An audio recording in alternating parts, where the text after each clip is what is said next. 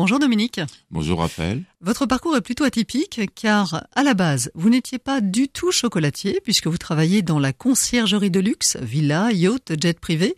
Qu'est-ce qui vous a fait en fait basculer dans l'univers incroyable du chocolat? Eh bien, c'est tout simplement que lors d'un voyage euh, d'affaires en Sierra Leone, j'ai donc rencontré des villageois et euh, je me suis dit qu'il y avait quelque chose à faire, à pouvoir les aider. Et donc nous avons travaillé pour développer donc la culture du cacao en Sierra Leone de manière un petit peu plus, je dirais, euh, socialement responsable et surtout écologiquement responsable. Pourquoi cette prise de conscience? Quand on travaille dans cet univers du luxe, quand vous êtes avec des gens d'une pauvreté absolue, là oui, vous avez une prise de conscience. C'est vraiment, euh, je sais, ça fait un petit peu bizarre, mais euh, c'est aider son prochain. On peut pas rester comme ça face à cette souffrance, face à ces gens qui sortent de cette guerre civile absolument effroyable. Le cœur et l'esprit parlent, tout parle. Et pourquoi le chocolat? C'était quelque chose pour nous qui donnait aussi une valorisation plus importante aux fermiers, plutôt que évidemment l'huile de palme ou, l'EVA ou, ou d'autres arbres. Le cacao a un fort potentiel financier pour le fermier et ça change vraiment pour tout le village. Nous on l'a vu, on a eu des villages où on est arrivé, c'était des du torchis je peux vous assurer que deux, trois ans plus tard, ils avaient une petite supérette. Ça y est, l'école, l'école était enfin structurée et on sponsorisait la cantine. On a fait aussi des maisons de refuge pour les, les femmes,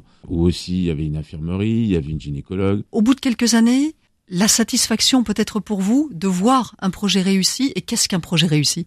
Un, un projet réussi, c'est lorsque vous arrivez à exporter du cacao. Que ce soit en Sierra Leone pour l'extrême pauvreté, que ce soit en Thaïlande, où là nous remplaçons la culture du pavot qui sert à faire de l'héroïne par du cacao dans le fameux triangle d'or. Nous euh, travaillons aussi en Birmanie, où là nous cultivons en fait des friches d'anciennes mines. Euh, l'année dernière, au mois de novembre, nous avons ouvert Madagascar. Comme ils ont des problèmes de déforestation, on est en collaboration avec des ONG et le gouvernement euh, malgache pour replanter du cacao, parce que ce qui est bien avec le cacao, c'est qu'il a besoin de forêt. Donc vous recréez tout un écosystème, vous recréez une polyculture. C'est pas comme d'autres plantes, hein. on citait l'huile de palme, on citait les VA, où là vous faites un, grand terrain de football et vous plantez tous les trois mètres.